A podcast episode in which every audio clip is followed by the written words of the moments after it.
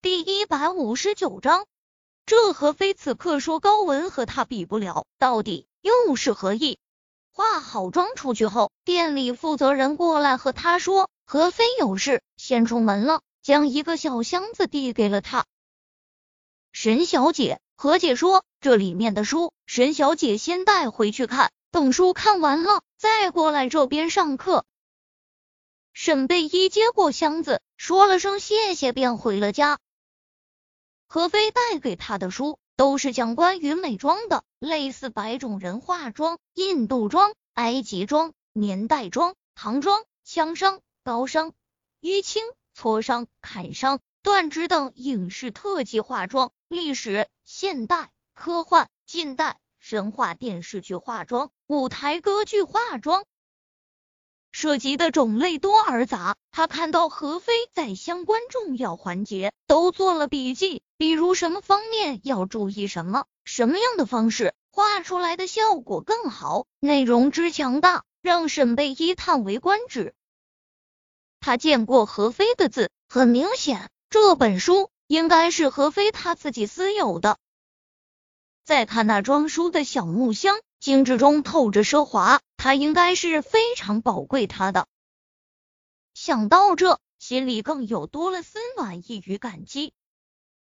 他从来不知道，原来化妆行业竟还有这么多需要学习的，一时被里面的内容深深吸引了。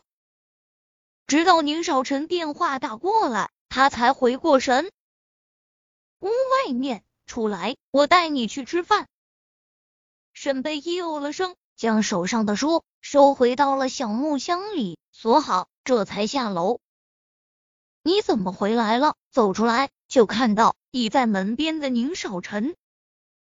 我要说迫不及待的想见你，你信吗？宁少臣为他开了车门。沈贝依扯了扯衣摆，白他一眼。他从不知道那么冷的宁少臣，说起情话来，居然也是张口即来。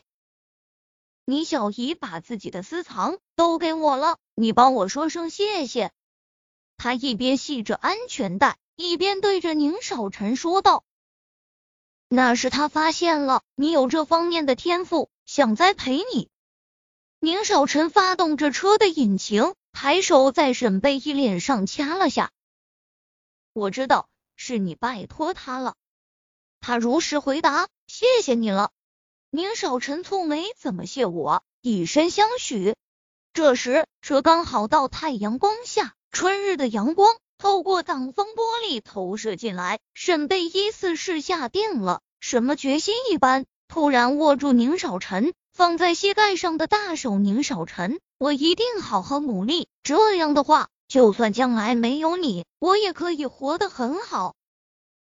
他从来不知道这句话。就跟预言一样，没过多久，他就实现了。吱，行驶中的车突然右拐，然后一个急刹车，停到了路边。宁少臣转身看着沈贝依，脸色严肃：“你什么意思？”他的冰冷的眼神里有着怒意，还有伤痛，还有着一丝害怕。沈贝依被他这么大的反应给吓到了，他咽了咽口水。那个，我我意思是说，如果你将来不要我了，那我也可。可惜他的话还没说完，某人便双手抱着他的后脑勺，俯身亲了过来，带有惩罚一般的连亲带啃，直到沈贝依被吻的都快窒息了，宁少臣才松口，却并没有松开他。两人额头抵在一起，宁少臣缓缓的说道：“贝依，结婚约的事就这几天了，相信我，我不会放开你，我也会给你一个光明正大的身份。”他的声音很轻，也很暖。沈贝依微不可闻的嗯了声。其实他想解释自己没有这个意思，其实他只是想让他宽心。